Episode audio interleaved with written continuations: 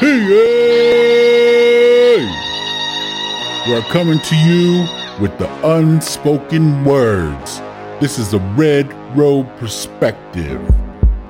With humility, experience, reflection, and that unique style of indigenous humor, we discuss the issues that affect our mind, body, spirit, and emotional well being as natives in recovery.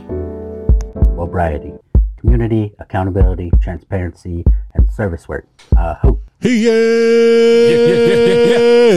Ah, hey! Ah, hey! Episode Unspoken Words, episode twenty six. Episode 26. Unspoken Words. episode unspoken. oh my goodness! Here to my right, it's the copyright holder to your favorite Indian, JCB.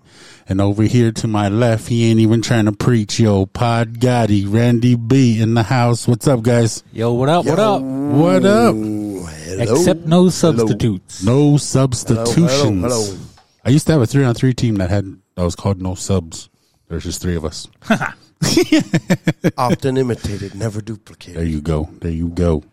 Um, tonight we're gonna have a special guest. He's still on his way, Yes, we but are. it's all good. Uh, Mr. David R. Blaine. Godspeed, Godspeed, yo. aka Godspeed, Yeah, that's the newest Lodge Grass resident. that's what they call him on the Lodge Grass streets. Is Godspeed.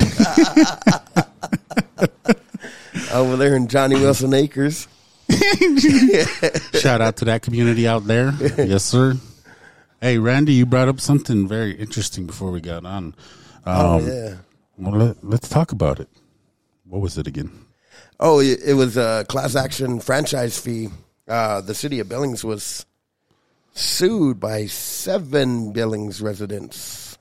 Noise. Uh, this article says nearly four years ago, seven Billings residents decided to take Montana's largest city to court, alleging that fees it had added to water bills were an illegal sales tax. Since then, two of the group have died, and at least five different judges have touched the case before retired Gallatin County Judge Mike Salvagni was literally called in off the bench to help decide the matter that could involve nearly every household in the city and see a settlement of more than 50 million. Nice. In testimony on Tuesday, Salvagni heard arguments about the franchise fee charges and also heard motions on why a new slate of class representatives and plaintiffs' counsel should be submitted. So basically, what the city of Billings, what this goes on to say is that scores of people are being represented through this one lawsuit. Uh, attorney said that 35,000 ratepayers, both residential and commercial, were charged an extra approximately 4% of their total fees for 27 years. Dang. Before the fra- practice was discontinued in 2018 after the court challenge had been filed, franchise fees bought in roughly 2.5 million. The mm. evidence for mm. this illegal sales tax is that the city immediately stopped it after 26 years and in doing so forfeited 2.5 million of revenue each year. Ooh.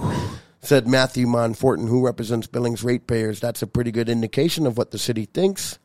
Monforton argued the legislature alone has the authority to allow a sales tax quibbling with the definition of a franchise fee, which he said were untethered to any real cost and amounted to a tax on top of actual charges.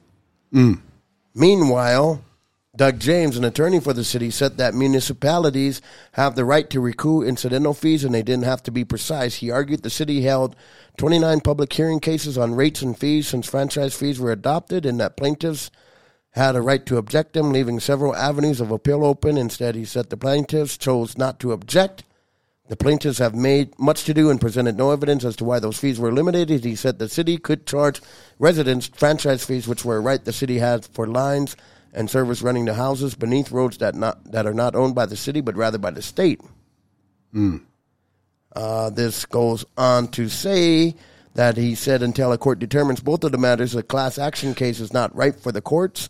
Monforton said the fees were a cash grab by the city because the fees went from the public service division, which handles water, sewer, and garbage, and were deposited in the general fund, which could fund police and even travel by the city council and mayor. Dang. Salvagni ordered a series of briefs and replies that will extend through most of May before either deciding issues in writing, in person, or via, via video conference. Hmm. So, yeah, Dirty dirt. yeah. Dirty, dirty, dirty. So how did they figure that out? How how did they Well, say, hey, there's there's four percent? Oh yeah. Like So these people, those seven, they probably got cut out. They're probably part of the original planning committee. They got cut out. They're like, oh, we're gonna expose you guys. We're taking you to court. I'm just uh, kidding. hold on. It, it said it. I remember reading it. Um, sounds like a like a bad Law and Order. Yeah, yeah, yeah. Dun, dun, dun. I believe this guy, like one of the original plaintiffs in the case, um, started investigating. Okay, so it says um, he said he'd never complained as a property owner for years about what he considered the illegal charges, only to be told that if he didn't pay them, his water would be turned off. Plaintiff Thomas Zerbuchen said he first learned about franchise fees in 2005 when he was hooking up a garage. When he objected, he said he was given the same answer as Webb. In 26 years, they stole about 50 million. I wanted to help make that right. So basically, this guy was building a garage, and they they started ch- charging him franchise fees. And when he asked for it, the city re- responded and said, "Well, if you don't pay for it, then your water's going to be turned off." huh? Trying to strong arm him. Huh? Yeah. So he, he called their bluff. And I was Yeah. like, all right, well, I'm gonna go check it out then. So he objected, like he, he's like, so basically, what I gather from this thing is like he objected, like like he's saying like, why are we being charged franchise fees? Where do they go to? Yeah. What what are these? like what? I don't want to pay these. You guys can't even tell me what it is. And they're like, well, if you don't pay them, you know what we're gonna do? I'm cut off your water. You don't get the shower. Yeah, we're gonna turn Like, off. your oh, water. so it's tied to that. yeah. There we go. They just like told on themselves. And I think the the part that gets me is the part that like it didn't even go to the the the um, the water, sewer, and garbage division. It went No. to the general fund. Yeah, yeah, man. There's lavish vacations No, taken no. by somebody. Sounds real tribalish to me. Yeah, very tribalish. Damn, why you got to take it there? No, I just say like, like, 'Cause, I guess from our perspective is like, look at how many. Like, if you threw this article in the Gazette er, on Facebook, right? if you just change the heading to Crow Yeah. Tribe, If you change the heading to Crow Tribe did this, man, you'll get so many people that respond to it in a negative manner. yep. Anybody respond to this in a negative manner? I don't know. I didn't see it on Oh. Facebook. Um, Yeah, I probably wouldn't even make it to Facebook. I, I'm I'm checking it out on Q2, but I'm like, but it's like, man, they're really not that much different because we're the largest city in Montana, which kind of brings me to the thing, like, bro, like there's some people higher ups in the city that sat around a table and figured out how to. Skim. Yeah, yeah, skim. let's skim off the top. Let's take four percent off of everybody's. So what they need to do is find out who put this in place that sat around the table 27 years ago, said, "Oh, we can do this," and put it in general fund. They're probably the ones that still got their hands in the honey pot. Oh man, They're gonna Yeah. be. They probably, you know, they probably got beach houses, they got lake houses, they got whatever. man, I don't know what they got, but dog, that's like fifty million plus that they got over the years. Yeah. They probably said, and everybody else that let- come, that came Go ahead. after, Go everybody else that came after that is just as complicit. Just because you didn't plan it, you're going along with it. Yeah, "Yeah, Or even then too, like if if you said, okay, what's this other four percent? Like if you were on if you were on the top tier, yeah, people that are you know running the stuff, and you said, hey, where's this other? What's this other four percent? What are we doing with this? Oh, we're using it for the general fund. We're not putting it where it's supposed to be. Yeah. Oh, okay. yeah." It was like, "Oh, they probably, you know, they had the narrative. Oh, we're putting in general fund because we're doing this, this, and this for the police. We're doing this, this, and this for that." yeah, which is like, when it's like boom man they're just whoever those people that sat around the table 27 years ago they're probably sitting lavishly right now they're probably like oh sh- shucks. shucksy darn they caught on Oh gosh darn. They Which should is like they- crazy. come on gertrude we need to go Gertrude. You figure, like, man, for 26, 27 years, they've been sitting with extra money in the pot. Well, Karen, the gig is up. yep yep no more haircuts karen No more bleach do- uh, bleach jobs, Karen. well Maybe gwendolyn they they, caught on to us they should they should do a full on audit. So this one says it feels like a, objectivity has been lost. They're unwilling to settle, and that can't be good as a whole. This protracted case can't be good. Taxpayers are on both sides of the legal fees. If we win, we lose, and if we lose, we lose twice. There's no winning anymore. It can only be mitigated. So basically, saying if these people that are filing the lawsuit get awarded the fifty million, the taxpayers have to pay it. So basically, you got to pay for your own settlement. Yeah. So you're like, man, we What? took your money, we took four percent from you every year, but rather than return it with our money, we're going to use your money to pay you back. Yeah. Well, I mean, it's not like they're going to say, "Okay, you got me here. Here, wait, let's see what do I got in my wallet." Yeah, i and it's dumb. It's stupid. Like there's no. Yeah, that's like We're being penalized for something that somebody in the higher up of our local government chose to do. and they probably thought of that. Yeah. They're like, we'll do it this way. We ever get caught, the citizens are gonna have to pay it back Yeah. to themselves. Which is like, That's pretty grimy. man. oh, like, Oh man. man, they, we need to find who who those people were that sat around the table and did this. Them 30, 27 years ago, and we just need to hang them from Sky Point. Like, That's like that's back in the '90s. wow. Yeah, 27 years ago is 94. Wow. So this started in like 94, 95. Hmm. Wait, wait, wait, wait. No, it's it ended in 2018. So it started in 89. 89, the 80s. That's when, like, they were building, used to be the Sheraton, the Doubletree. That's when they're, like, finishing Yeah. that up. Yeah, so this is like the late 80s. Mm-hmm. It's like some real mobbish type stuff. Like, yeah. And like, dog, like, like you don't think about it. You're like, oh, 4%, I'll pay that. But yet you don't realize the city is over 100,000. Everybody pays 4%. Oh, yeah, yeah. I think we're probably closer to 200,000 now, Yeah. but, like, you know, 175,000. That's still But- four percent. but That's that That four percent, yeah, that's And you think of everybody that's paying, so that's so out of every hundred dollars, you're paying four dollars. yeah. So every whole every man, do the math real quick. Like, what does that say?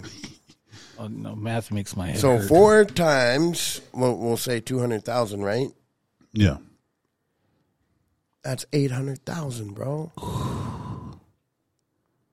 But they were generating two point five mil a year, Yeah.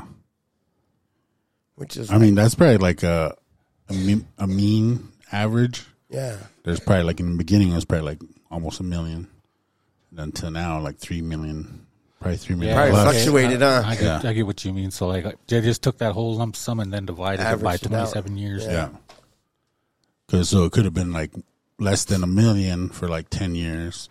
And then since like 2000 or whatever, since the population like has grown a lot more, probably over like three, four million a year. And, and you know what? I think they were just betting on the the fact that the average citizen isn't going to question any of that. that's Oh, what yeah. I'm saying. Yeah. So And I- if they question it, you know what? If you don't pay it, we're not gonna t- we're gonna cut your water off, and then you're gonna have to pay reconnection fees. You're gonna have And then instead of being like, instead of cowering, they probably did that to like thousands of other people. And they're like, oh, okay, here. yeah. Here it is. Boom, I'll pay it. So I can build this garage. But this citizen was like, oh, yeah? Well, let me look into this. Let me look at my rights. Let me let me dig in a little deeper. Yeah. Called their bluff. And then they're like, oh, crap.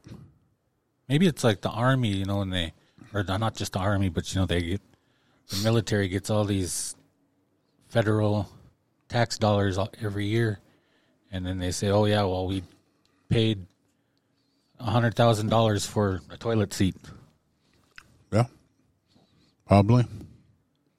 You know, That's probably- or even like like like at the hospital, you know, like seventy eight dollars for two aspirin.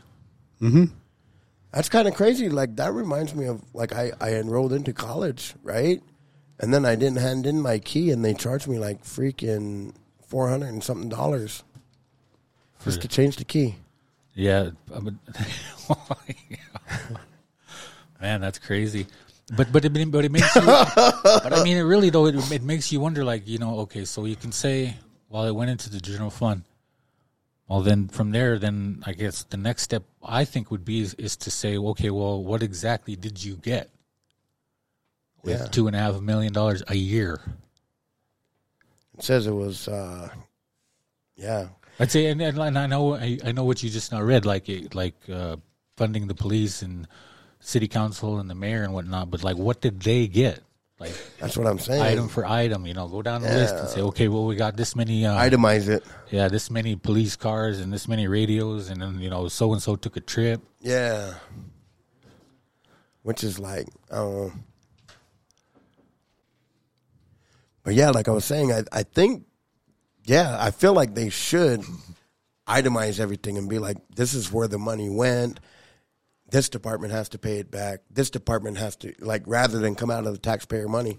Rather, than, yeah, yeah, Yeah. exactly. Because I mean, that did- like when you said that, that just kind of blew me away. It's like, all right, we took your money all these years, we skimmed it off this extra four percent, but if you lose, or if we if we lose this case, then we're just going to raise your taxes to pay it back. Yeah. You're going to pay the money that we stole from you back to yourself.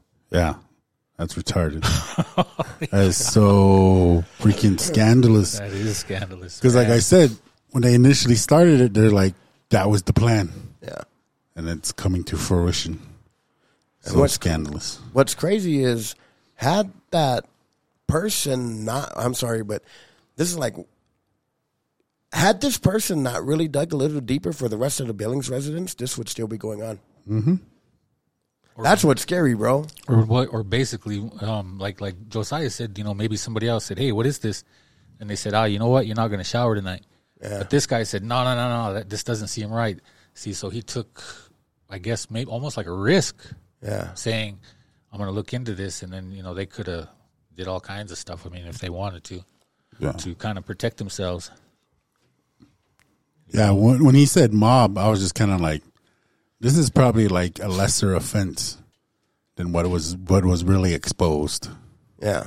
You know what I mean? So they're probably stopping something bigger. I don't know. That's just where my mind goes all the time. It's something like, And it's just like there's really nothing wrong with people that like the mob. yeah, It's just like white collar crime. yeah, It's like we're not going to get violent with you. We're not going to hurt you violently, but what we will do is take from your pocket yep, without you even knowing. yeah, and threaten you Yeah. if you say anything, which is essentially extortion. So you basically caught me with my hand in the pot, but rather than be held accountable for my actions, mm-hmm. you're going to pay for it. you're gonna pay yourself back. Yeah, did, did, did, didn't you just didn't you just tou- or didn't you already touch on this earlier too? Is like at the beginning they might have thought about that. Yeah, they most definitely like, did Like, like plan for that that that to happen. Yeah. So whoever it is, man, it's like, ha ha ha ha, it worked. Oh my god, it worked. That's, that's just uh, ridiculous. like I said, absolute power corrupts absolutely. And Asinine. the other cliche is that comes to mind is the love of money is the root of all evil. Yeah. Not money, the love of money. Yeah. That's what the real. Which that's is- what Scripture says. I'm just like, man, we could use this money for anything. Nobody will ever know. And we will never know. Yeah. We won't ever know what happened to that fifty mil, Until somebody speaks up. which will never happen. Yes, sir. At least right. not for twenty seven years. All right, then, man. That's crazy. And we'll, we'll, as it, I think, man, we'll talk about that for the weeks to come. Yeah.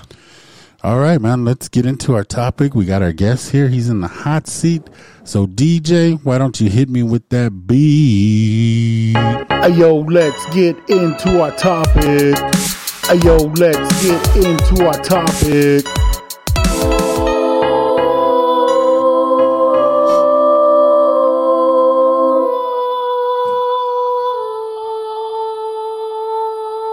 Aha, hey! Episode 26. In the house tonight with us is the one time co champion, Godspeed, David R. Blaine. Yo, yo. AKA Say what's up, aka the new red. Godspeed, aka the newest Johnny Wilson Acre resident. He went from bulldog to Indian. I was kidding. Lord have mercy. Rest dog. That's dog. how's it going, how's it going guys? You got to Go- talk, talk to the mic, bro. Yeah. Oh, Talking how's it to going today? Good. How was how was how was how was your trip? My trip up? You still you still smell like lodge grass dust. Oh, geez. a little bit of St. Dennis. St. Dennis. St. Danis. Dennis. But yeah, I've been working at uh, St. Dennis Hall, and Ah, I probably still smell like work. Oh, yeah. So Still smell like communion. Oh, so you got off work, Wine. went home real quick, and came back, huh? Hey, this guy's a traveling man Traveling man. on the road oh, again it's good to have you. It's good to see you. Yes, thanks. sir. Thanks. Honored to be here. for sure, man. Um, it is an honor to have you here, and I know um, you've been listening to the podcast. Uh, Not, not really. Not really. My woman does. Oh, does she? Yeah. What What is her feedback? I was just interested Thinks in you that. guys are crazy. Awesome. She, she enjoys it. Okay, Yeah. cool. cool. Jokers to the left of me and clowns to the right. Yeah, that's right.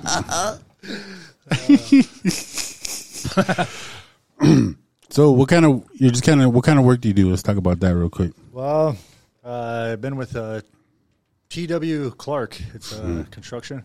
Yeah. uh, carpenter for them. Been with them for roughly about eight months. But before that, I was with another company named Fisher. We kind of all the employees transitioned to TW. So uh, the total about two years. So and I got the job as long as I wanted. So Oh, that's you know, cool. it's consistent and um, man, a lot of work. It's fun. I love it. You know, especially sober. Yeah. yeah, yeah. Well, I don't think I would still have this job. Oh no, no sir, man. I knew I couldn't jobs. maintain main, maintain a job when I was in my addiction. Right. No, no sir. That was always spot jobs for me. Mm-hmm. Quick money. Yeah. I got. I just got to say, man, I love that hat. Love the hat. Thank you. Boston Red Sox, baby. Yes. Red Sox Nation. Oh yeah. Boo. Uh, you a Yankees fan? Nah, man, I don't know. I don't watch baseball. I watch my kid play baseball. That's about it. I don't really have a baseball team either. Yeah. I watch the World Series. I'll pick somebody then. It's like I'm rooting for these guys because I like the color of their jerseys. Well, you know, you know why uh, LA LA Dodgers won last year? It's because they picked off all the Red Sox players from their championship team. Oh, did they? Oh, yeah. word? Yeah, Mookie Betts and uh, That- see, that's all all. their pitchers. Yeah. Mad Magic is a good businessman. Oh, he's part owner, huh? Yeah, Of the Dodgers? Yeah, man, he got all kinds of businesses. Dog, he got like movie theaters. Everything. What else does he got? He's got like hot dog stands, hot dog trucks. food, truck, food trucks. They got fried bread trucks. He's at all the fairs, man. Got all the powwows, bro. He's at all the county fairs, man. Thought you knew. David, one one thing I got to say is like after this, man, hopefully you rock our podcast at work on a big old DeWalt radio. I know you got probably got a DeWalt radio there. Yeah. Uh, we Bluetooth. Yeah, come Yeah, on. I'm. Yeah, I will. No, I'm just kidding. I can. I was just kidding, man. Try to put him on the spot real quick. Uh, uh, uh, yeah, sure. Just say. Can we count on count on your business to be a sponsor? What was the Three name of your What was the name of your uh, employer again? Yeah. Go ahead, do a plug. Where's their office at? What's his boss's name? Who do we talk to? looking looking for sponsorship. There we go. Um, but anyway, so we'll get into some questions. Is that cool with you? Yep, yep. Let's just jump right into it. So, uh, can you tell us about the first time you used and how you used substances early on? Well, it's kind of hard to like pinpoint it, but uh, my first time I ever drank was, um, I believe I was like 15, almost 16. Um, I didn't really drink. You know, I was, I was raised up. Well, first of all, my mom was an alcoholic, partied all the time. I was always around the atmosphere of parties. Yeah. uh, but I was always focused on school. I always pushed my brothers to school, so on and so forth. So I ended up in a couple uh, group homes, you know, on the way. But um, so, yeah, just growing up, having a bunch of crazy friends. I mean, I mean, I went to um, lived in United Tribes. You guys know where that's at, right? North Dakota, Bismarck. Yes. Okay, that's Oh, that's pretty. there? Yeah, that's Biz. way over there. But uh, that was um, that was a pretty nice um, place. Is the like it just opened up, United Tribes.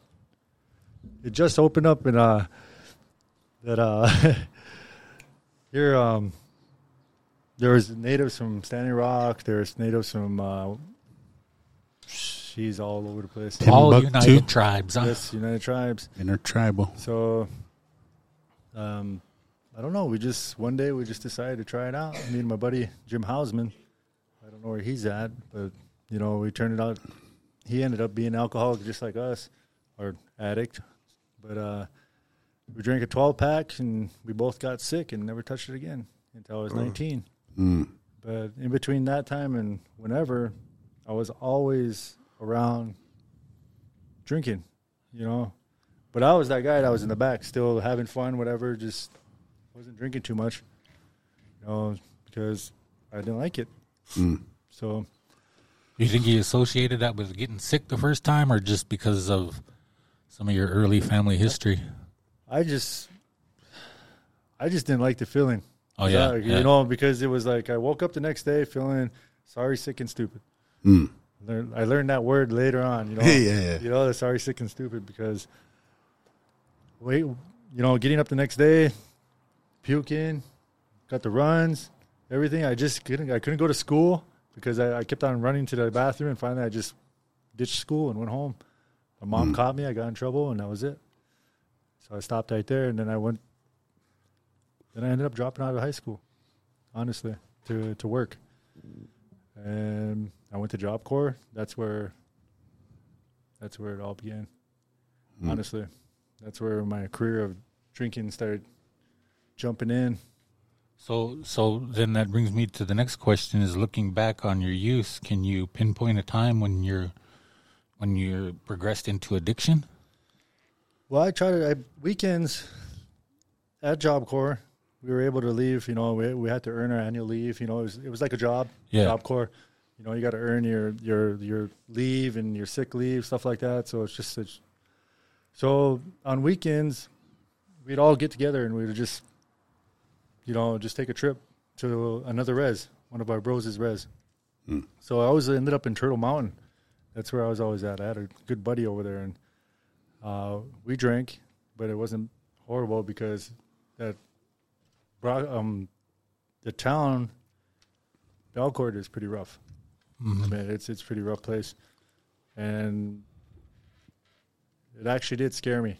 I, that's why I didn't drink that much when I was that way, because Kind of didn't trust it, huh? yeah, that, I mean, while they they tell you straight up, they're like, "Hey, watch out," you know, and you're only like a block away from where you live or where you're staying, and we're partying over here, and they're like, someone might jump you in between there and there, and rob oh. you. So that's you know, and I always went with him to that res. I don't know why, but I was always well, couldn't even have no fun, you know. But still, I mean, I was just just to get off, you know, get away, Mm. you know, and then from there, um, my stepfather passed away. Uh, Jimmy Skinner, he's the one that raised me. Um, when he passed away, that's when I kind of started progressing in my, my drinking and stuff. So it was it was a little different when when he wasn't there to get mad at me, you know, and Mm. you know he was my support. So it was kind of kind of difficult time, and that was when I just turned eighteen, and So, do you think your using progressed because you were grieving? I Or think do you I, think- I, I think it was more I was interested on all everything. You know, Okay. the, wanted to try out everything, that type that type of Oh, after like the basically like the fence went down, yeah. When I when I so went there was nothing Corps- holding you back anymore. because my brothers they were old enough to go, and I was able to ship them off to uh, Riverside Mm-hmm. High School down in Anad- Anadarko. Anadarko. Anadarko. Okay, so I babysat them boys from when they were little, from when they were little, all the way up until I pushed them to school to go down there, and that gave me my chance to free, you know, put down the fence, as they say. Yeah. Green So, light. You yeah, gave yourself that the was green it. light. So the first thing I did was I joined Job Corps, and I was just like, "This is opportunity." My sister been there; she said it was awesome. She got her certificates, and so on and so forth. And so I was actually trying to go to Kicking Horse, but there was a waiting list. So they said, well, you can go to Minot for now. So I went to Minot. And then from there, that's when I started running into people that, you know, already experienced most of these these uh, drugs and alcohol, and that's when I started playing with it, you know. So it was a different experience up there, uh, and after I found out my my stepfather passed, I went home. Then I went to his land, his area, and met his family. And there was a lot of alcoholism in their family and they started drinking that weekend and pretty soon it just like i think i think that was like a uh, a kick kick in my addiction right there of alcohol. Almost like a, like the tipping point, huh? yeah i think so. Because honestly after thinking about it i think that was and it, it took this long to actually think about when my tipping point was. Yeah. because I party so much in my life, just like y'all, and I can't pick Yeah, you know? Yeah, And I, yeah. I can tell you a crap load of stories that Yeah, you yeah. you wouldn't believe that actually happened. We all got those, but Yeah. you know, I'm here to. It was in the spring of 1996. Oh, that was yeah, that was a good one. that was a good. Or were you there? I think you You remember. remember?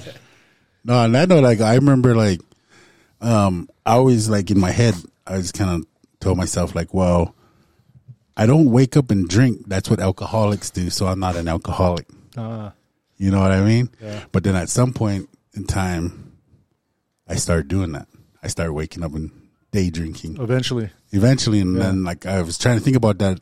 This was a couple weeks ago. I was like, I was trying to pinpoint that. When did, when did I start doing that? When did that happen? And I, I can't, yeah. you know? It's just like when I that point of where I tried meth for the first time. hmm You know, but back then it was called CR, hmm crank. Chris Rock. Yep. There you go. Smoke rocks. But uh so that um just like that, you know. When I I actually went to prison in 98, just turned 18, went to prison for a fight at a party. When I got out, um that's when, you know, I was introduced to some crow guys that were roofing in Bismarck and that was it. Another party, that was another 8 years of straight up drinking and staying up at hours a day, roofing, so on and so forth, and you know, um, I mean, I can understand that because now now that I think about it too, it's like yeah, there isn't really any one particular thing you can look at to say, well, that was it. yeah, I think it just snuck up on me so manifested through Yeah. yeah. through my mom's her drinking all the way up to when I started. You know, because I was around it twenty four seven. My mom supported us. She she took care of us. She had a roof over our head every day, but there was always alcohol in the house. There was always a party. You know, and we had our own side of the house where they stayed out of for I and my brothers. Mm. So I actually started working when I was 15. I got a, my mom to sign a permission slip. For, she was drunk. She don't remember. Yeah. So I started working early too. So that's where I kind of stayed away from the alcohol too. Was responsibilities of working for a minute there. basically. And you, you're are you the oldest the oldest one out of your siblings? Uh, out of the boys, uh, I got two older sisters. But but those younger boys, then you know that was kind of your thing growing up was making sure they were Protection, protecting them. Yeah, because even though I wasn't this far back in Crow, like I, I never grew up in Crow. So every time I came home, I stayed with my grandma and grandpa, and that's what they always taught me was you're way over there. There's nothing you can do. You got to stand up. You got to take care of it. You got to watch your brothers. Mm. You know, because you can't just run across the street to Kala's house no more, and you know, yeah. run home like that. You gotta you gotta deal with it. So Mm. She had a little bit of rough love in there, grandma and grandpa. That you know, it's awesome because I still carried on, but this time sober. You Yeah. know, it's it's it's better. hmm Right on. Which brings us to our next question. I'm sorry, let me get it ready. Okay, we're on number three. It says, "What lies would you tell yourself so you did not have to stop your using?" It's all your fault. My fault. Blaming. I'm just kidding. No. All three of your fault. Everybody drink. Everybody but you. Huh? It's all you guys except me. Uh, So I'm gonna drink Blame. on it. So Don't lie. I don't think he gets it. yeah. No, no, I got it. I got it. No, no, no. I know where we're at. Okay, No, so no. uh, to answer your question, yeah. yeah. okay. So Please expound I would upon it. always, I always put too much on my plate. Didn't finish. I'm sorry. I, I apologize, dude. I was Just turned around. answering something. just turned around and I would just. It just came to that point where I found out that was my solution back then Mm-hmm. to forget about everything that I didn't have to worry about nothing no more. Between the reality and fantasy, I was stuck in that fantasy thinking that when I'm drunk, I can pay for bills, I can do this, I can do that, I can do that. Mm-hmm. But when I sober up and realize I didn't do this and do that and do this and do that, then I'm just like, oh man, grab another bottle. You know, so I've always been blaming myself for everything. So I guess it was wasn't never anybody else. It was always, you know, So I guess that kind of, and thank you for being gracious enough to re-answer me. Uh, you're very welcome. but can you tell us, like, what led up to your decision to finally seek help oh, what led up and to and it? start and start walking the red road? Like, what what inside of you said, "Man, this is enough." Truth, Truth. the truth. Now that Keep it 100. now we're being truthful. uh, so, well, I almost lost my daughter. Mm. That's that's it. Straight up. One day I was on probation. I failed a piss test. They called DFS on me. And being Native American, what are what are two women doing at my door asking to to talk to my six year old daughter? You know? Mm-hmm. So I knew my life was all messed up. I was digging holes. I, I was still digging holes deeper. But then that day, um, when they walked my daughter out the house, and I went out there to see where they went, they weren't there. Mm-hmm. And that's that's when I fell on my knees. I literally fell on my knees in front of our apartment. I prayed. I asked the Badik deal. I said, "You bring my daughter back to me right now." I said, "I'll stop. I promise. I will let go of the cigarettes, the gambling." I said, "I won't drink. I won't do no drugs no more." I said, "I'm gonna follow the rules." No women. Just kidding. Not today, only today, just for today. No. So overall, overall, that's when I did that prayer that day. Not even it was like not even two seconds later, those those ladies came back with my daughter, Mm. gave her to me, and they said, "Well, who's who's taking care of her while you you know?" And I said, "Well, my mom has guardianship." Mm. Well, there's no reason for us to be here. So they tore those papers up, Mm. and then uh, in my alcoholic mind, I was like, I can keep going. But then again, that was like that was my spirituality part. you know, Yeah. My spiritual part was right there. That God answered my prayers right then and there, the time I needed Him most. So when He put my daughter back in my arms, that was it. I said, I'm gonna give it all I got. I'm gonna go to treatment, take a take everything that they have to offer me, put it in a fucking put it. Whoops, sorry. put it put it in a. Sorry, you can burn one. That was the one. It was a half a one though. so I'm gonna get all that stuff together. I'm gonna gather up, put it in a bag, and use it the rest of my life. Mm. Even even if it if I, I was just made that decision, and I got rid of my my my playgrounds, my playmates, everything. Like literally, Cold turkey. cold turkey From that moment, from that moment on. Cold turkey. bro, that's so But dope. but but, but you said you did, you did you did go to treatment though, right? Well, I checked in, You checked in. checked in right away. That day, That day I called. Rimrock said, "Hey, we're six to five to six weeks waiting list," and I said, "I need to go now." I said, I said, whatever you got. Someone someone dips out on you. I said, call me, feel that spot. I said, I'll take it. Mm-hmm. So sure enough, she said, hey. She was like, she called me back that Monday morning. She's like, how does next Wednesday sound? So this Come this on, this was just falling into place, and just like, and you know, there's all these signs throughout my life that I've never noticed that were there Mm. until today when I sobered up. Mhm. And all everybody else in the rooms telling their stories, you know, and then it just kind of manifests into like, man, there's these all these times that Abadic Dale put these these times in my life to to it's you're done, but I didn't listen, Yeah. you know. So that you know it's crazy, you know, just just funny how God works in mysterious ways. Man, you know what that shows me though? Like that shows me that you're a man of integrity. Man, I I don't even go into casinos. I've been into maybe two bars, but that was to DD. But it's like just complete like deliverance right there. Mm-hmm. Like God mm. God answered your prayer and you being a man of integrity, you're like, Man, I'm gonna do what I gotta do. Mm. Rather than sit there and be like, God, I did my part, I'm gonna quit. No, you open the door for me to go treatment. It's like, nah, dog, you picked up the phone and you call them. That's right. Like you, you, you started stepping right away. Yeah, I just went forward. Man, that's Blinders. commendable, bro. That's commendable, man. I- I- Congratulations, Mm-hmm. bro.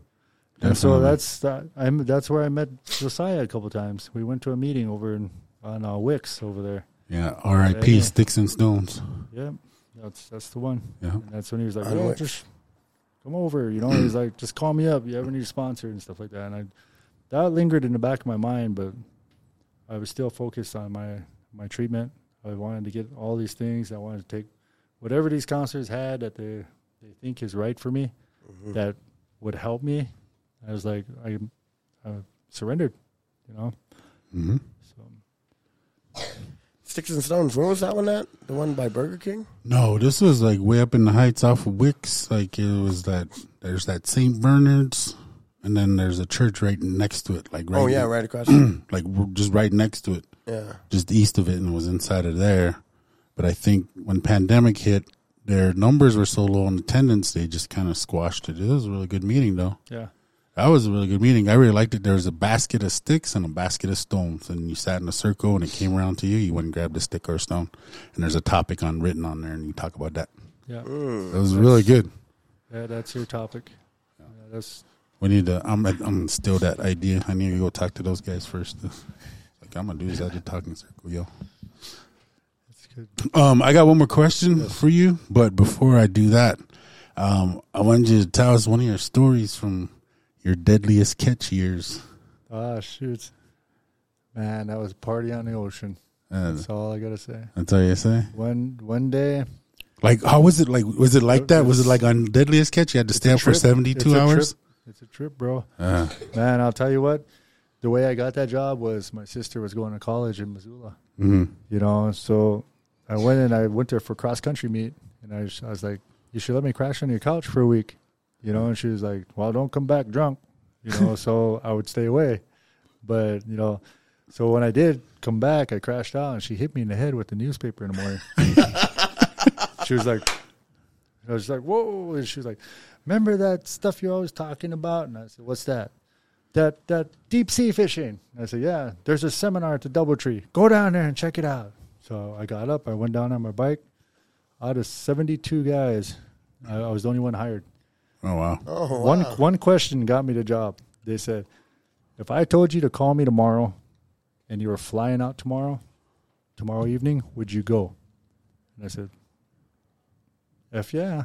you know, and he's like, "All right, give me a call in the morning." So, Yeah. so I called him, and three days later, I was in Dutch Harbor. Dutch Harbor, did you were you on the crab boat? Well, I, later on, after about two years of uh, processing, they finally I finally worked my way up to be on the crab boats. So the hooks you see, they throw out in a line, pull the buoys in. That was my job. Mm. Put the buoy, the rope on the tire, and then bzzz, Yeah. everything. So that was my job. Hey. So, but then when I was on the processing boat, I got there. There's a bunch of Russians, Filipinos, Mexicans, um, Samoans. So I got in good with all of them because they, they had their separations of people. You know, they were clicks. yeah. So, but um, my first storm, Yeah. man, that was a trip.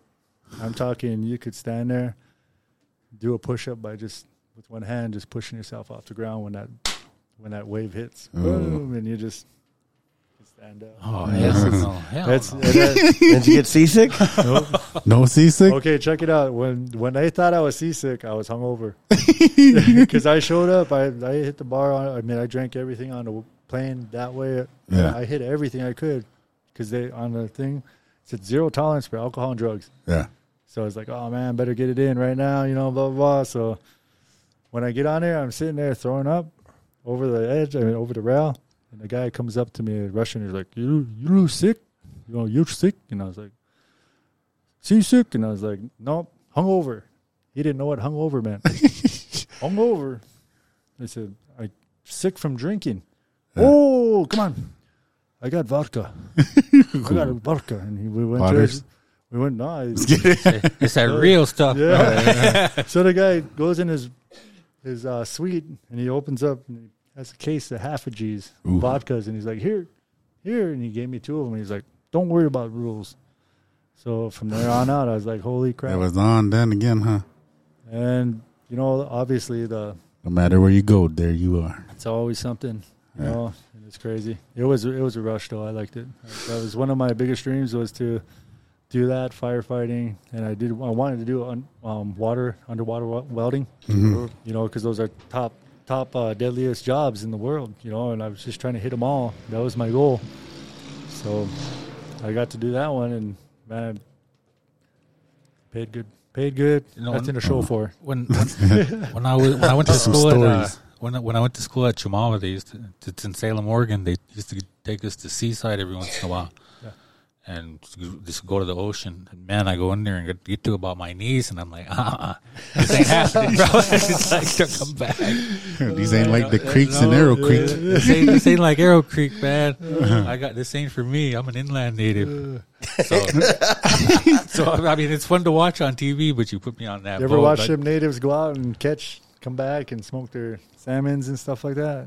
Yeah. I used to travel with my mom. She used to go to the on those little canoes? Yeah, the AHAC conference. So we went over that way. Port Angeles, way up there, there was a reservation.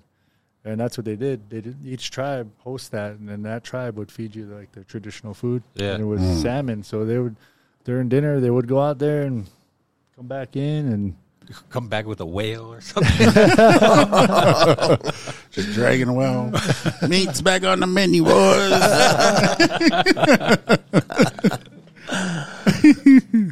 yeah, that water's no joke though. oh, but man, yeah, man. Fifty foot swells and stuff. Jeez. I, I when that uh, Deadliest Catch first came on Discovery Channel, man, I always used to watch it, Yeah. and then the, to know somebody that actually did it, man, that's pretty cool.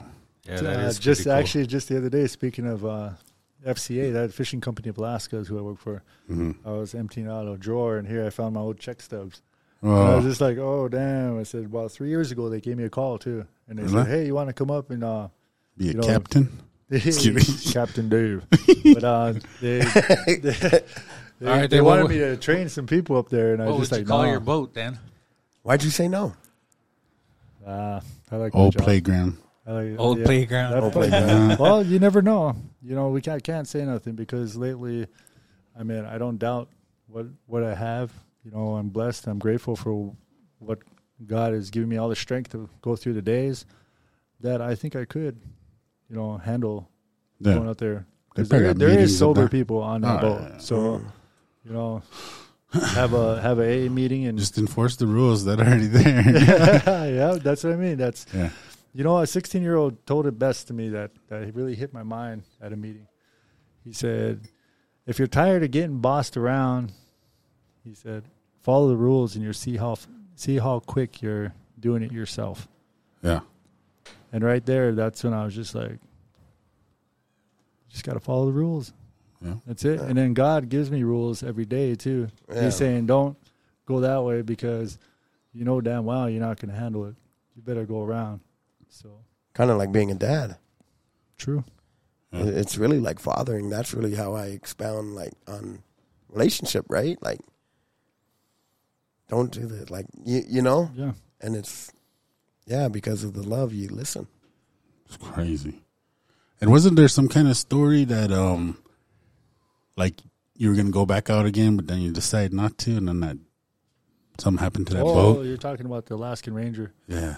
Um, 32 passed away on that. Only like three survived. Oh wow, Okay, so I came home for for um uh Balagos uh Joe Joe Blaine, the old man. So I came back to visit him before he got he was sick. Mm-hmm. And my brother was like my younger brother. He's you know, I raised him, he's my baby. My brother Ben B. Later on B ended up killing himself. He shot Mm. himself.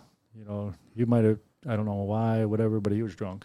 Mm. So, but um, so I came home, and he kept crying to me the day I was going to fly out. yeah, So, because I only came back for that weekend to see Joe Blaine and just head back up. So he's like, "Just stay home. I got a bad feeling. I got a bad feeling. Something's going on. I can't, you know." So I just called my captain. I said, "Hey, Captain Don, I'm not going to make it this round." He's like, "All right, I'll see you in 15." So 15, whatever. So I was supposed to go on his boat, but then on my paperwork it said Alaskan Ranger. So that's where I report to when I got there, but I didn't go. So I didn't. And my mom said, "What's that boat's name?" She came out with the newspaper. She was like, "I said, which one?"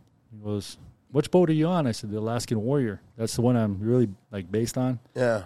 And then he goes like, I was supposed to go with them to help them for a season. And next thing you know, she's like, check this out. So she shows me an article. It said Alaskan Ranger capsize.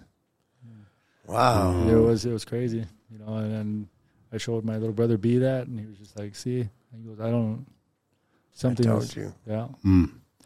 But then again, check this out. When that happened, I came back. I stayed here. Not even a couple weeks later, my brother shot himself. Mm. And I was like sitting there, like, that was one of the points where I was trying to blame God. Yeah, hmm You know, I said, "Why'd you, why'd you keep me alive and take my little brother?" yeah, You know, so I didn't know how to use those forms of tragedies for strength like I do today. yeah. You know what I mean? Mm. So, but yeah, Well, thanks for sharing that, man. That's some deep stuff. Yeah, that's like crazy. Like the hand of God was on you. and see, that's that's those things that happen in those times like that. I, those were times that I should have, could have, would have sobered up, should have, Mhm. whatever. You know that saying. Yeah, yeah, if yeah. I back then, you know, Yeah. nah, you know, I see it now, but you know, Hindsight's twenty twenty. Yep, just gotta pray over it and let that go. Vision was cloudy. Mm-hmm. You know? Yeah. Yeah, no, man, I just there's like probably a hundred times, and I was like, man, I should have just quit then. you know, Yeah. so I feel that. All right, my question is, um, what does your life look like now that you walk the red road, and how do you give back? Well, How does don't- that feel? I'm just kidding. How does which one? These guys are just being jackass.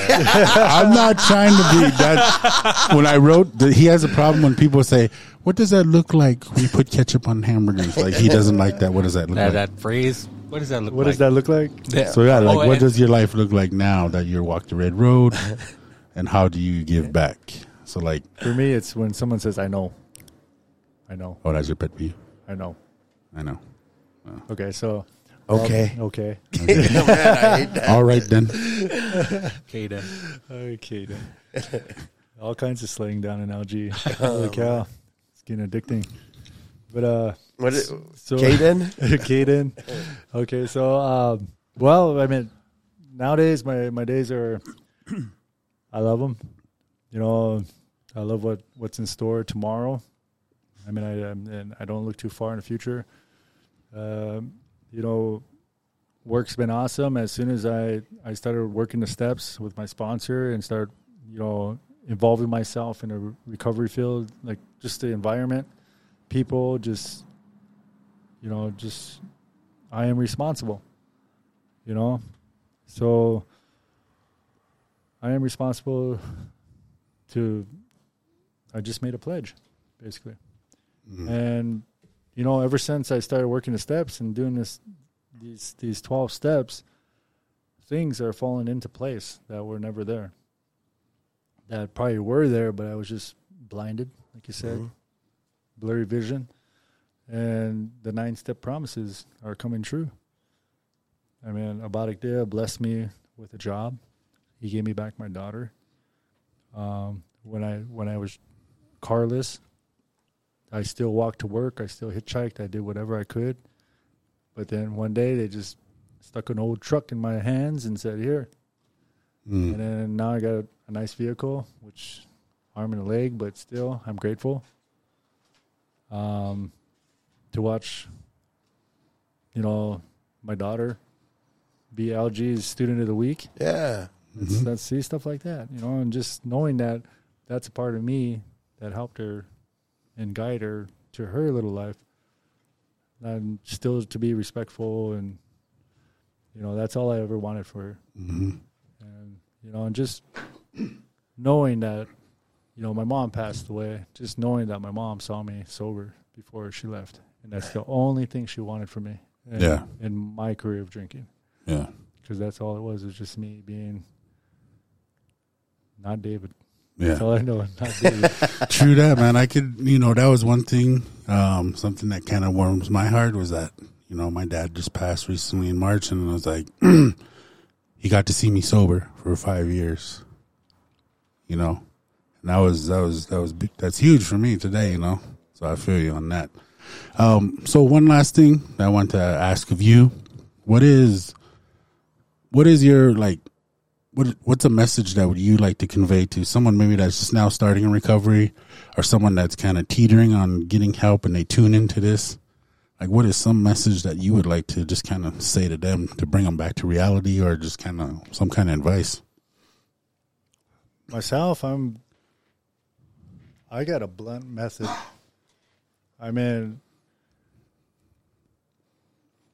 if you want to sober up, you got to get out of the driver's seat. You got to get rid of all your playgrounds, your playmates. Um, and I'm talking even family. I mean, it, it's hard. It's hard uh, to. I mean, I still acknowledge them, but I I just know that I can't be around them at that time because I'm not strong enough yet, even today. So, what I had to do was when I went back to Hardin, where I just crawled out of, I had to stop and just tell everybody straight up that if you love me, if you really love me, and are that you just keep that away from me, or else just don't bother me no more. And you'll be surprised on how many of them are supporting me because I may have gained respect from them, but there are some in there that are like, "You're gonna fall, you're gonna fall. Watch, I'll get you high," you know. And them them guys are the ones that I still pray for. I still try and help, but I can only open the doors. So, the way that my recovery is based on is I got a sponsor, I worked the steps, I cleaned house, which is all your, you know, your amends, getting rid of cleaning your side of the street, and then meetings.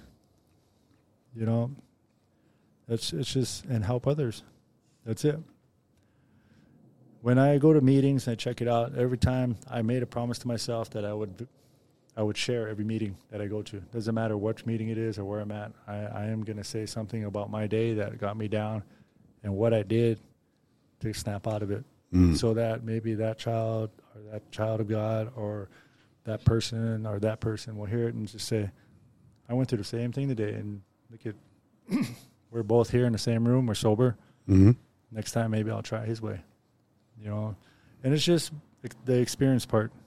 You know, you just got to find someone that is in recovery that has some length that is more than willing to go to a meeting with you Mm-hmm. on on a drop of a dime. You know, and it's not that hard to pick up the phone. I mean, I'm I'm pretty sure it is because it took me a while, to, twenty years to pick up a phone or even to get Oh, yeah. That phone gets real heavy. Yeah.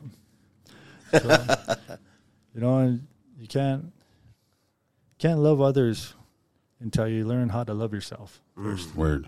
Word. Come on. For sure. um, and I know um, the White Eagle Talking Circles, we have our speaker meetings. Um, Randy just told his, JC told his back in September, and you're going to tell your story in June, correct? June. June. So last Sunday of the month, if you guys want to hear David's story, full story, not the Cliff Notes version, come on down and you can hear the full story to Yes. Billings First Church in Billings, Montana At 7 p.m. at 7 p.m. sharp, no Indian time. Be late to my own wedding. oh, when's the wedding? Nah. Not yet. Not yet. you, you brought it up. you brought it up. Hey, we going to be invited? Um, yeah, I guess. I'll sing at your wedding. You gotta, you gotta get the tickets online. Okay. Loving you is easy. Give me the passcode. because you're beautiful. Doo.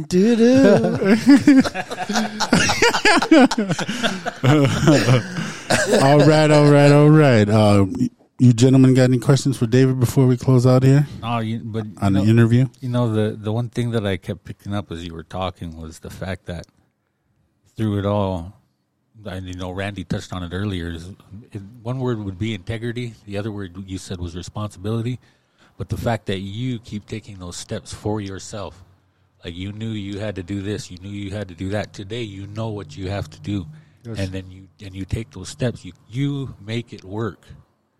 And I think that's a, a, an important thing to remember is that, um, what do, what do you guys like to say? You can pray for a job all day long, Yeah. Yeah. but If you don't fill out any applications. If you don't do the legwork, Yeah.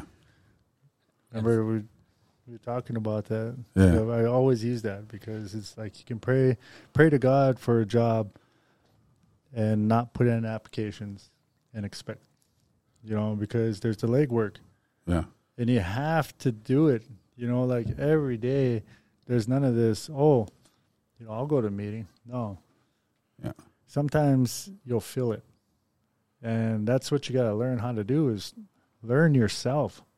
yeah, Because now we're we're we're a total new person. We're reborn, Yep. and that's the truth. Because I am seeing stuff that I haven't seen through my whole life Yeah. and it's in it's in a sober eye now, and that's where I can distinguish reality now. There's no more fantasy. Yeah, I can dream about the rich cars and all that stuff, but you know what? Fact is, I got a job tomorrow. It's a guaranteed forty hours, and I love it. So uh, why why mess up a good thing? You know? yeah. Yes, sir. That's- Stay in reality. Yes. That's dope, man. Like, I, I kind of like the part of your story, like where you didn't have anything, but yet you continued to keep moving forward. Just like him, like you basically realized that God couldn't do all the work for you, but you guys had to partner. yes. Like you had you had to partner with God, mm-hmm. and the more faithful you remain to the prayer that you made initially, like that's what it all goes back to. Because I believe that you were sincere. Like that's what it took for your daughter to almost leave your life. Yep. Mm. you know and and you as a father having the heart of a father like that changed that moment changed you it marked you so much that you're living that prayer out today Yes. Mm. and then you look at the stability you created the stability that you created the foundation that you created for your daughter is causing your daughter to succeed Yes. so it's something like not to take lightly. Like you see the hand of God all over you. And just being a man of integrity, being a man of char- good cra- character. You Like you don't even realize who you're all influencing. it's all about accountability too. You know what I mean? Like, there's you'll be amazed on when you get into the, this recovery group or whatever this this bubble. You'll see how many good people are in it. Yeah. You know, and you'll notice that there are people that actually miss you that you don't know. Yeah. Mm-hmm. You know, I go to a Saturday meeting, the the five ten, and they they got a late one. It's 10, 10 to eleven p.m. And there's one on Friday, ten to eleven p.m. When I hit those, there's a couple people in there that can't make it through, so they go to that one. And some person came up to me after me and said, "Hey, man, I was really feeling bad today, man, down and out, blah blah blah blah blah blah." Was I sure glad to see you? He said, "Whatever you have to say, I want to hear. Yeah. Hmm. Where you going next? Home. You know what? Like Talking circle. just like talking to you, there's a couple scriptures that come to mind, and, and it's it's like he said they overcame him by the blood of the lamb and by the word of their testimony. Meaning, like every time that you testified, like you're sharing your testimony, you're you're talking about like what you came out of, Yeah, and that bring that opens doors for other people. indeed. And then the other one about accountability is like in the multitude of counselors, there is safety. Yes. Realizing that we can't do this walk alone. Hmm. Like it, it's the it, it's being wise and practicing wisdom. You know, it, you can have wisdom all day, but until you understand that wisdom, you don't know how to respond. Yeah, Is that you know? Mm-hmm. walk the mm-hmm. talk. Yeah. It's like mm-hmm. being. Oh, I know And that I not- gotta I gotta be accountable. and also not being embarrassed of your spirituality. That's the There's main. no shame in that. there's that's the main thing that a lot of people I've seen in recovery. They they they're scared to say, "Oh, you know, I prayed last night." It's like, "Oh, I felt this way last night," and then I got up and I was okay. But they failed to say, "I prayed about this situation and woke up, and it happened." Yeah. Mm. So that's where your foundation begins too is, you know, admitting acceptance. You know, because I had to accept that I'm an alcoholic in the beginning. I cannot do this, and I cannot do it alone. Come on. So And, you know, when just listening to you, you know, people that we've interviewed, li- listening to you, uh, going into talking circles, going to speaker meetings, and listening to everybody's story, there's there's always this common theme. You know, we were talking about, you know, when was that tipping point? And really, I think it's one of uh, that point where we made that decision for ourselves. But there's always this, not always. I won't say it. I won't put everybody into this one lump group, but it seems to me like there's a lot of people who say the same thing. Like I prayed, I prayed, and then after that, boom, because I did the same thing. It was a prayer. It started with a prayer. Come and I, on. and I said, I can't do this. I need, I need you to help me. Give me everything I need. And then boom, just things started coming. and there's a there's a pastor that I, you know, being in this alpha house, um, I wanted to use my church pass, but Yeah. it wasn't for good intentions. Yeah. It was to get out, go to church, and take my time there and my da- my time back. Yeah. but I sat in on a session, you know, and so, and I sat there and everything he he talked about that day was what I was going through, and so I'm just like, you know, then he quits and he said, "You guys have a good week," and I'm just like, "Hey, this guy didn't finish what I was." You know, I thought he was preaching to me. you know, I'll, I'll hit him up again next Sunday. So I went next Sunday, and then pretty soon, my mom would come up. She hasn't been to church in years and years and years. Like Yeah. she was like, you know. Yeah. So she started coming in on Sunday, and Pastor Stan started helping me in my foundation. You know, with that faith. You know, Mm. and I started. Didn't know until now I was mixing things with faith Yeah. You know and so it started generally building up building up building up and now it's just like that that gives me the strength when i when i gotta when i'm not feeling it i just pray Mm. and i learn to let it go Yeah. because you know damn well that our resentments start they'll kick us in the butt Oh man, cunning, baffling, and powerful. yes They'll creep in there. Um, yeah, the prayer thing is so strong, man. I at least you know I say two prayers a day. Sometimes I say two hundred prayers a day Come on. just to get through that day. But at least two when I wake up and then I go to bed. Um, it's just it's, it's just part of my foundation, man. It's it has to be done. It's just crazy how things just happen, and then when they do happen, don't take advantage of it. hmm Just strut with it, you know, strut and just give him all the glory. You know, Mhm. and like I was talking to my my woman, I was just like, man, I don't make enough, and this and that. I was trying to whine around one day. So and then I'm I was like, man, I'm tired of working at St. Denis Hall. I mean, we're this and that, you know, blah blah blah. And so, and then it's a 15 minute drive from LG to Crow. I turned on some gospel and I, I prayed. I prayed my my little heart out all the way there. He may- might have shed a tear. I don't know, mm-hmm. but still, I got there. What I do, I get I look at my phone. There's no one there at work. I was opening the gates and I looked at my phone messages. My my the boss man, he's like, Dave, I gave you a three dollar raise. Ooh. And next week you report to Hardin Hospital. You guys are doing renovation over there. Mm. So they Abadik Dia knew where I was at and where I was sitting mm. and then I was been faithful to to God for a while now. So I mean he's actually delivering these things to me, but I'm not taking advantage of it. I'm not just using this money and blowing it on whatever. I'm using it for responsible crap now. It's Yeah. not it's not it's not just and you know, it's it's good. And then Learn to be content in everything, whether you have a lot or whether you have a little. Mm-hmm. And that's the thing. Like that's really kind of what I've been teaching on this month is like the heart of gratitude. Yeah. Meaning, no matter what circumstance we're in, we can always be grateful Mm-hmm. because there's somebody somewhere that's praying for the problem that you got. Yes. Yeah. And sometimes, like we we become so, it, it becomes almost like almost entitlement. Like, this is what I've been doing. I deserve this. Yeah. But it's really about the condition of the heart. And that's the thing. I I've never bragged about my my jobs, Mm-hmm. even my trying to preach. You know, that's what I'm talking about. I've never bragged about anything that and then things just keep falling into place. But it's just it's up to me to either ride that train with with where it came from and stay content with it or let it go by and let someone else have it.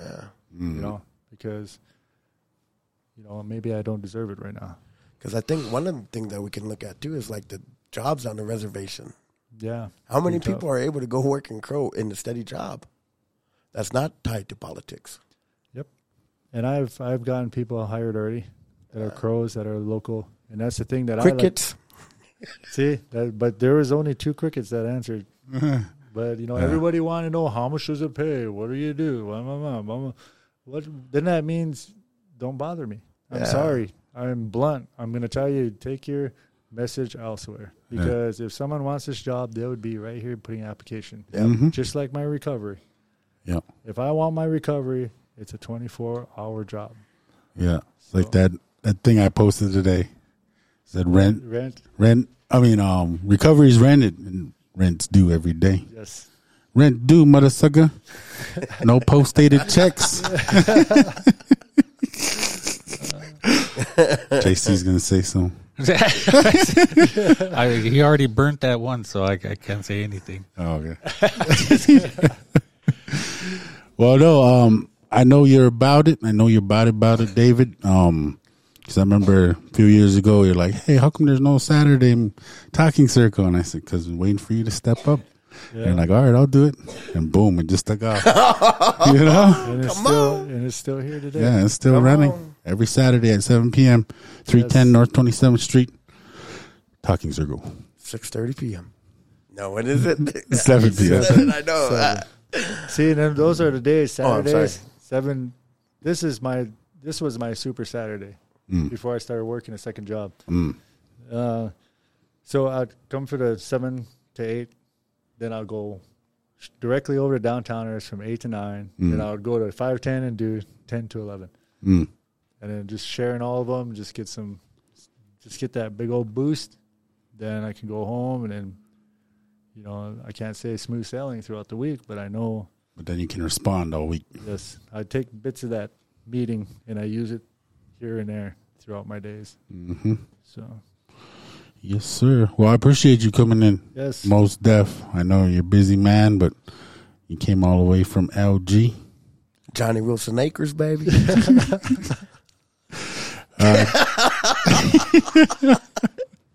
Twelve fourteen Johnny Wilson Acres, Lodge Oh. Grass, Montana five nine zero five zero. P.O. Box. They don't have street numbers. Especially what, what, why I what, said what P.O. number did you say? It's like twelve something. I don't know. Twelve hundred block. The twelve hundred block of Lodge Grass. way, that's probably like way out there in Bin- Bindade. out there, in no water. Man. So tonight in the house, we got two LG and we got two Arrow Creek. Balance it out for a night. So it's all good. But David, I appreciate you for coming in. Yes, thank you. Um, we'll definitely have you back next time. We'll just pick a topic and you can chime in with us. Sounds good. Right on. Aho. Oh, Aho. Bagon David Blaine. Hey, he took- are those his glasses? Yeah, yeah, yeah. He donated them. Uh oh. yeah, our um our interviewee has bounced real quick. What do you what's some what's your initial responses, fellas? Well, it was like I was saying when he when he was in here, and I told you know the fact that he he he puts in the work. I mean, you know, he he he doesn't pussyfoot around. You know, he's like, okay, this is what I have to do, so he does it. Yeah. And you know, and, and a long time ago, somebody once told me, well, not a long time ago, but within the last few years, uh, somebody told me, you know, there's two questions you ask yourself in the mornings, like, what do you want? And the second thing is, how are you going to get it? You know, and so, in other words, you know, your plan for that day, Yeah. and then and, and of course that that that includes everything as far you know just touching on uh, reiterating what he was saying was you know I got to avoid these things. Um, I have to do these things. And you know in the end of the day you know everything will come together and you'll still be sober. You still get you know all the things that you need. You don't always get what you want but you'll always get what you need and eventually you know it'll you'll you'll be able to reap those rewards I like that. I guess my initial um is like he's a man of his word. That's kind of like what stuck out with me, like being a man of integrity. Just to reiterate, like what he's talking about is like he realizes what needs to be done, and rather than wait on somebody or something else to get it done, he realizes like he's the one that has to do it. Because if he doesn't, it'll never get done. Well, this is when I what I told my dad too is like, well, if I wait for somebody to help me, then I'll never get anything done. Yeah, True. Yeah, and I think for a lot of time, like especially in my addiction, I was always like, um, I would pray for a job, but I would never uh, fill out an application. I mean, not technically that, but like other things. You know, I wanted to be sober, but I didn't take the steps to become sober. I just dream about being sober. I would dream about what I could do if I was sober and I didn't drink anymore while I was still drinking. yeah. You know what I mean? But when I came right down to it, this guy just, you know, took the bull by the horns and boom, went. Like it wasn't an empty promise. Yeah. It wasn't like a God, if you get me out of this, I'll do this for you and bargain with God and then not do it. And then say, all right, I bought myself one more time. I got myself one more day. And like he said it, he said it too. He goes, when I went in there, he's like, I, I forget what he said exactly, but what I got out of that conversation was like, he realized that he was at a crossroads. Mm-hmm. And he'd be like, oh, I can either continue like drinking or I can make this phone call. Yeah. And then that, that, that common theme I mentioned also was the fact that a lot of this starts with that one prayer. I mean, you mm-hmm. know, there's always going to be those ones that we had before that, like, oh, God, what do you call them? Foxhole prayers? Yeah. So, you know, that we always have those like, oh my God, if you cu- get me out of this hangover, you Yeah. get me out of jail, Bargain. or if you, yeah, I'll do this, I'll do that, you know, and and I don't think that's a real sincere prayer because I think in the back of your mind or somewhere inside of you, you know that in the end, it's like all I'm doing is trying to buy another day of of, of addiction. Yeah. Yeah. That's, yeah, his story's powerful. Yeah. That's um one thing that he didn't drop that I was hoping he would, and I just kind of forgot I was going to ask him about it too, was that while he was in pre-release down here, like he would walk, he would do take one of his four-hour passes, and he would walk forty blocks to an AA meeting, which took him an hour and a half. Sit in a meeting for an hour and then walk another four hour and a half back every week. You know, and he used that as his time, you know, to self care, and think, and just jam out to some music. But the whole time he was in that pre release, he did that every week. And I was just like, that was inspiring to me. Yeah. You know, I was just like, hell yeah, man. That's that whole kind of, that was extra, um, kind of like confirmation, expert, extra inspiration to me. It's like, if there's a blizzard, but I'm supposed to be at a meeting, I better be at that meeting. So I got dude over here walking an hour and a half to a meeting Yeah. and I'm walking an hour and a half back. Um, I can't let him show me up.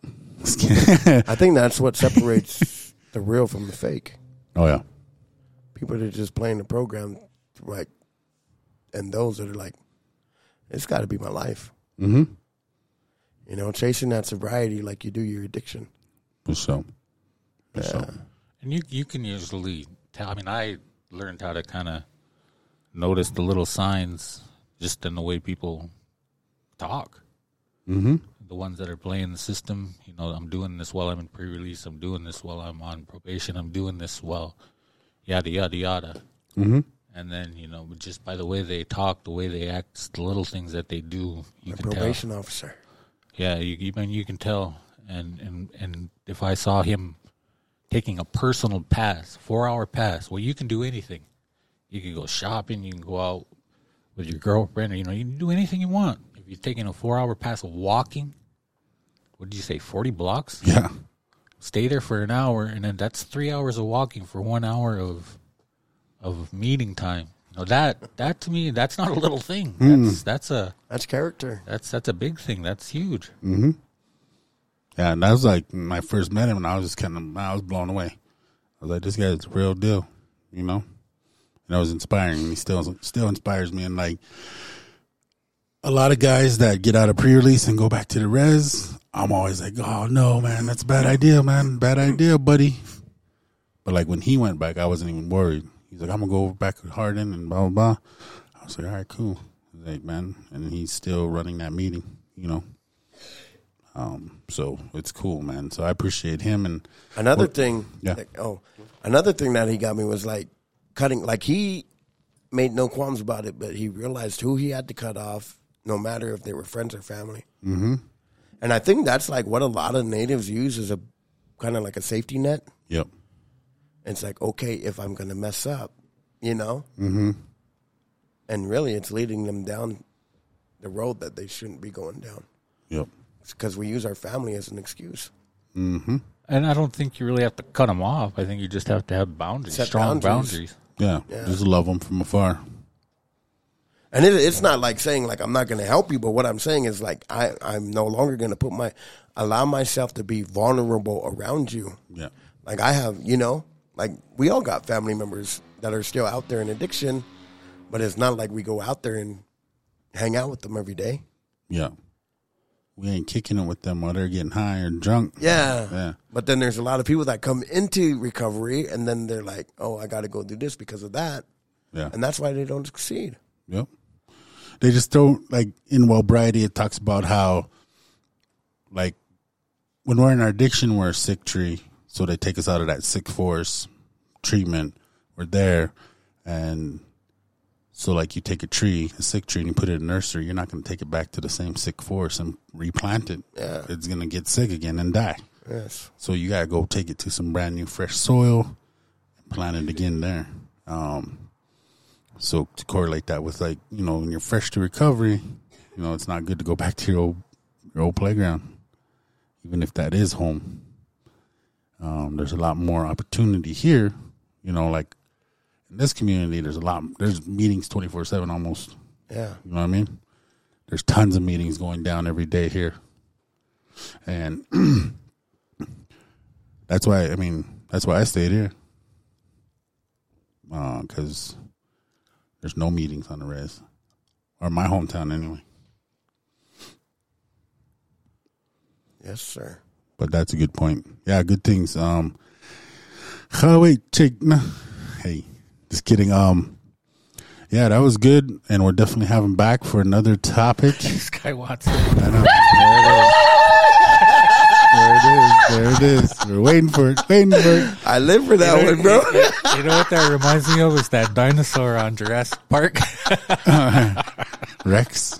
oh, remember that one? Those little ones. Oh yeah, yeah, oh, yeah, yeah, that yeah. eat the, the mailman guy from Seinfeld. Yeah, yeah, yeah. And they, they jump up and their necks go like that. Their neck starts shaking. They spit that venom.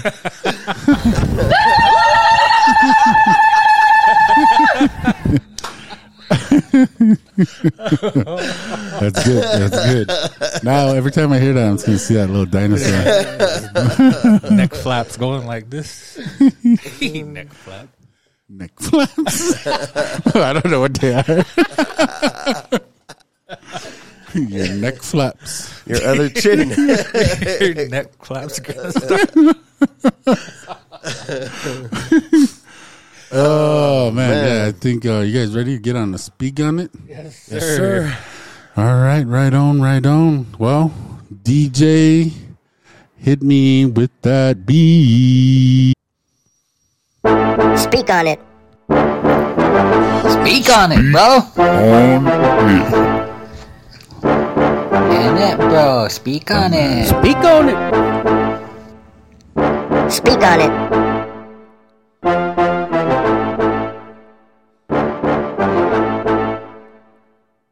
All right, all right, all right, all right, all right. It's Mo Hugs Not Drugs coming to you from the Unspoken Words Productions office, episode 26. Hey, we're halfway there for a year, or for 52 weeks anyway.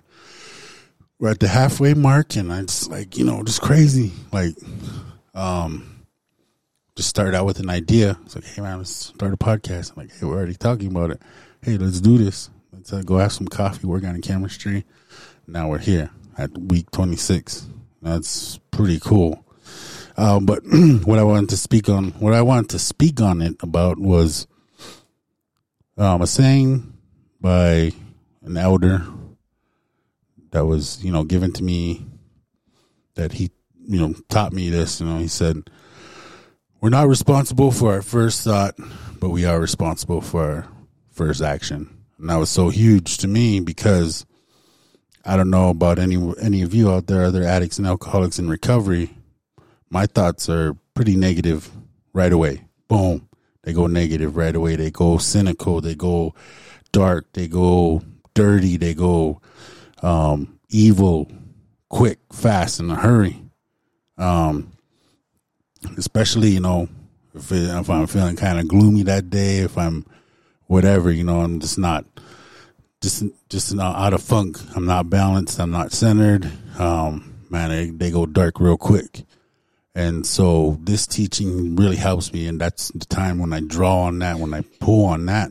I'm not responsible for my first thought, but I am responsible for my first action. So that previously in my addiction, like once I thought it, I felt like it was like um like an avalanche.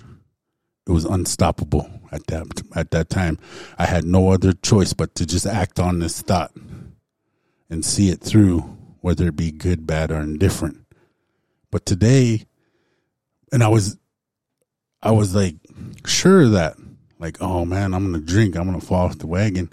If I had that thought, man, previously to the red road, I would entertain that and just let that fester, let that marinate until I was drinking again. And I did that that that was the downfall to a lot of my relapses was just that little thought. Ah, you're not gonna make it. You're gonna drink again in a couple months, in a couple weeks. You're gonna drink again after you accomplish this. I know it. I'd have that thought. And I'd be like, okay, yep, it's inevitable. I'm to drink again. And I would. But this teaching has really helped me today, even if today, like, it's like, oh, th- this happened, I'm going to go drink. Those thoughts still come. It's like, nope, no, I'm not. Not today, Satan. No, I'm not going to go drink. Because today I walk the red road. Today I respond. Today I can use my tools to deal and feel in a healthy way. Today I can just I can just handle from when I wake up until I go to bed. And that's all I have to handle. And that's enough. And so I just wanted to share that teaching and just kind of um, expand, expound on that. You know, you're not responsible for your first thought, but you are responsible for your first action. And it's helped me out tremendously, and I hope it helps someone else out there out. Um, but that's all I got for my speak on it. Mo hugs, not drugs. Holla back, citizen. Shinnick. Speak on it. Speak on it, bro. And it, bro. bro. Speak on it. Speak on it. Speak on it.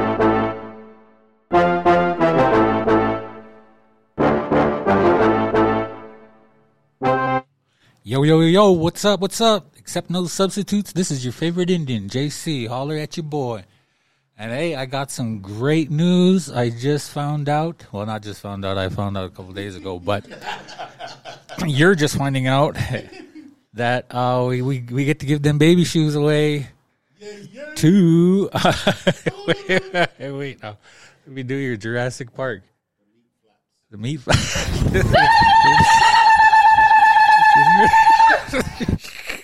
The neck flaps, meat flaps. Anyway, okay. so, uh, what was it? Callie walks over ice, right? She's the flight of the navigator down at that Indian place, uh, or what was it? Billings Urban Indian Health and Wellness Center, and she's a navigator. Oh, I was way off. Anyway, so congratulations to Callie. And you know, in her message that we got from her, she she mentioned that um, she's not in recovery herself, but she just likes to listen to the podcast because she likes the native perspective on things, and that really made me feel really good too. Because um, you know, I, I I think I mentioned this probably way back in the first episode when we were kind of introducing you to as to what we were doing, but you know, we talk a lot about recovery. We talk a lot of, you know, walking the red road and addiction. But really what it comes down to is that it's it's me trying to learn basic life lessons. And I think that, that those things will will resonate with, with anybody who's struggling with anything. Uh, maybe you're just having a bad day and you know and you hear you listen to the podcast and you see listen to how Randy or Josiah or I might, you know, deal with certain situations and problems, but I think these lessons can be plug and play for anybody. So I'm really glad to hear that we have people outside of the recovery circle. Uh, everybody's every, everybody is part of this circle, including um, people like Callie. Uh, we appreciate you for listening to us. Um, it's about time we get to give them shoes away. I hope you enjoy them. Um, and we're looking forward to you know getting some something else together so we can have another giveaway. Hopefully, we get a better response. No, I'm just kidding.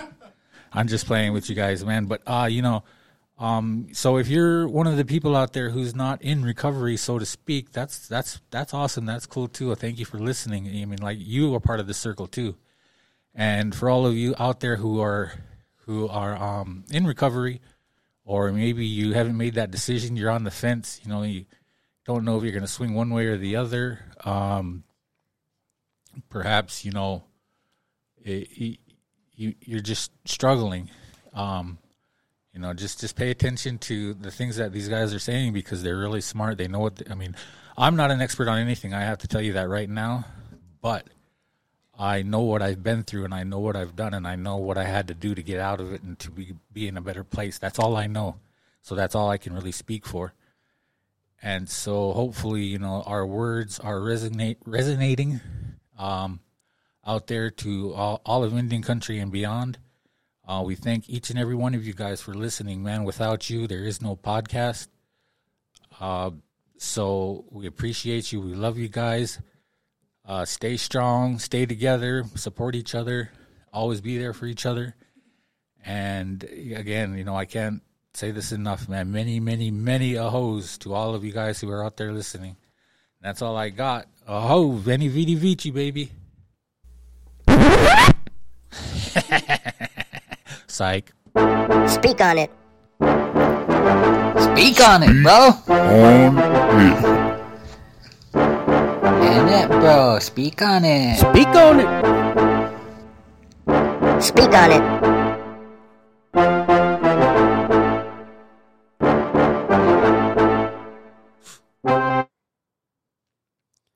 Yo, yo, yo, yo, yo. It's Randy V, aka Pod Gotti, aka. What are the other AKAs again? Podfather. Two time coach. Two-time co champion of the world. no, I'm just kidding. but anyway, tonight I wanted to talk about that, like the power of your story. You know, I said it earlier when David was here. Was like they overcame him by the blood of the lamb, by the word of your testimony. Especially if we're seeking a life of recovery, especially if we're feeling like we're a, a little bit discouraged, if, if we need a little bit of hope, man, it's always good to find somebody that's looking for a little bit of hope and sharing your story and how you overcame what used to defeat you. There's power in that. A lot of us don't realize, like the power of our voice, the power of our story, and not to shove it down anybody else's throat, but it, it's like there's always somebody that's looking for encouragement. If anything, this world is can always use more hope. And when somebody hears your story, you're basically opening the door to their prison. Why? Because you overcame something and you have the authority to share your story. And your story is unique, just like ours. Like this segment is called Speak on It. There's power in speaking on your story, especially if you find yourself needing a little bit of encouragement. I know as leaders, we all got to find ways uh, uh, to encourage ourselves. We all got to find ways where uh, a lot of us, we don't feel hope, a lot of hope all the time but we've learned to really it's kind of like going to the gym you know? People don't get buff overnight. They just consistently go and they consistently grind. That's how our sobriety is. That's how it is when we share our story. The more we go the more we do it the stronger we get. And at the end of the day man you're a champion. If you if you survive these 24 hours without using your drug of choice and not doing what you used to do then you've succeeded your life, you're not a failure. You're, you're not good for nothing. Like you're an overcomer. You're a champion. You found the gold in that day, even if it didn't feel like you won. Because if we succumb to our feelings, then we've already lost the battle. It's like we can feel bad, but yet I know the, the next step is the most important step in my life. So I share my story with those that I see. I share my story with those that I come across, not because I think I'm special, but because I realize like my story can encourage somebody else. And that person will realize whether they tell me or not, that's not up to me. What's up to me though is to plant the seed and be like, even if they don't never admit it to me, they'll be like, man, I remember that guy. And if he was able to change his life by making the right decisions, then there's absolutely nothing stopping me from becoming who I'm supposed to be. And that's the power of sharing your story. With that, man, I love you guys. Thank you for listening. Episode 26, six months out of the year, half of 52. God bless you. I love you. Toodaloo!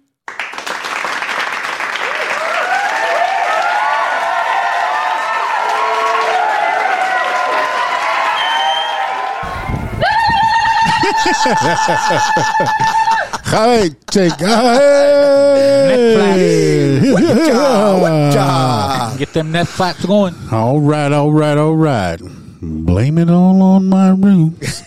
I showed up in boots and ruined your black tie fan. I was, I was waiting for you guys to join me. I don't know that song. I know a ah. little bit of it, but Last one to know. Last, Last one, one. to show. I was the last one who thought you'd see there. Hey. it, doesn't it do that? I don't know. Oh, was, was that the neck flaps again? That, or that was me impersonating Thunder. Oh, I think that's a different one. Oh, On is a that? thunder road. Oh, yeah, let's sing a song about cheating. Oh, oh, oh hey, now. Oh, okay. Hey, That I'm- got dark pretty quick. I thought it was just about a thunderstorm. I never watched the video. No, man, it's cool, man. 26, man, that's crazy. Um, special shout out to Mr. Blaine for coming in from LG, Uh ho. flying first class all the way on I Uh-ho. 90. Oh, Uh ho, uh ho, uh ho. I appreciate Uh-ho. both you gentlemen. Thank you, sir. yes, sir. the uh, feeling favorite is mutual. engine and the Pod Gotti for bringing it every week. Hey, let's do another 26. Let's get that year marker. Dog, that's gonna be dope. Hell yeah. Hell yeah. That's Um, gonna be dope. We got to do something special. yep. And as we move forward, our audience out there, we love you. We appreciate the feedback. If you want us to speak, if you want us to talk about a certain topic, if you want us to talk about something in the headlines, man, hit us up. We got our email, we got our page. You can inbox. If you want us to, t- you want to get our perspective on something, hit us up. Yeah, we always we always need suggestions. We can always use the inspiration, and yeah, I mean, uh, we can't say anything unless you know you shout out to us, and we're always open to those any kind of feedback. Yes. Yes, and if you're in recovery and you're walking the red road and you're going to be in the Billings area the next, whenever, if you're going to be in Billings in the next year or so, hit us up, man. We'll put you on the, put you on the We episode. want to hear from you. Yes, sir. wanna hear We your wanna story. Hear, your story. The more stories we can get of people walking the red road, the more hope we can share. Yes. You know what I've been curious about is that you know we get um, listeners that are coming from different countries. I wonder if they change the language, Oh, huh. or is it in English? It's probably in English. Oh, yeah, I Probably don't. I, is. Oh, I've seen that. Japan. It's kind of like a Japan universal. has joined the cause this past week. nice. Konnichiwa. Konnichiwa. Yes. That's my that's how my dad everybody in Pryor um knew him as Oki. And that was because of his uncle was in um he was stationed in Okinawa. Oh yeah, really? Yeah, and then when he came back, my dad was this little guy and he nicknamed him Okinawa. But nobody could say it. So they just started calling him Oki.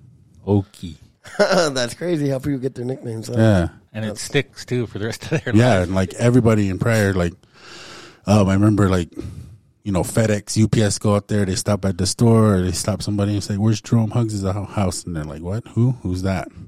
They didn't know him as Jerome, you know, they knew him as Well, Oki. I mean, I, I mean, I had to be honest. Is like I'm like just recently too. Well, not recently, but within the last year or so. Yeah. Somebody said Jerome, and I was like, "Who's Jerome?" And then, oh, that's uh, Josiah's dad. Okay, okay, all right. it took me a second. Like, like if they would have said that about your brother Oli too, I would probably would have mm-hmm. been the same way. I was like, Yeah. "Who?" Yeah, yeah, yeah. Yeah, like probably your dad probably just knows my dad as Oki. okay, yeah. Yeah. Right on.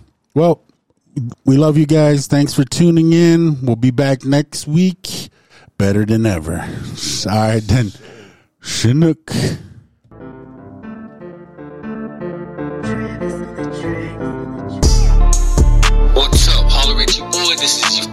Your favorite JCB. Hey yo, it's Randy B, aka Pod Gotti. Yo, Josiah Mo Fire, aka Mo Hugs Not Drugs. Thanks for tuning in. Peace.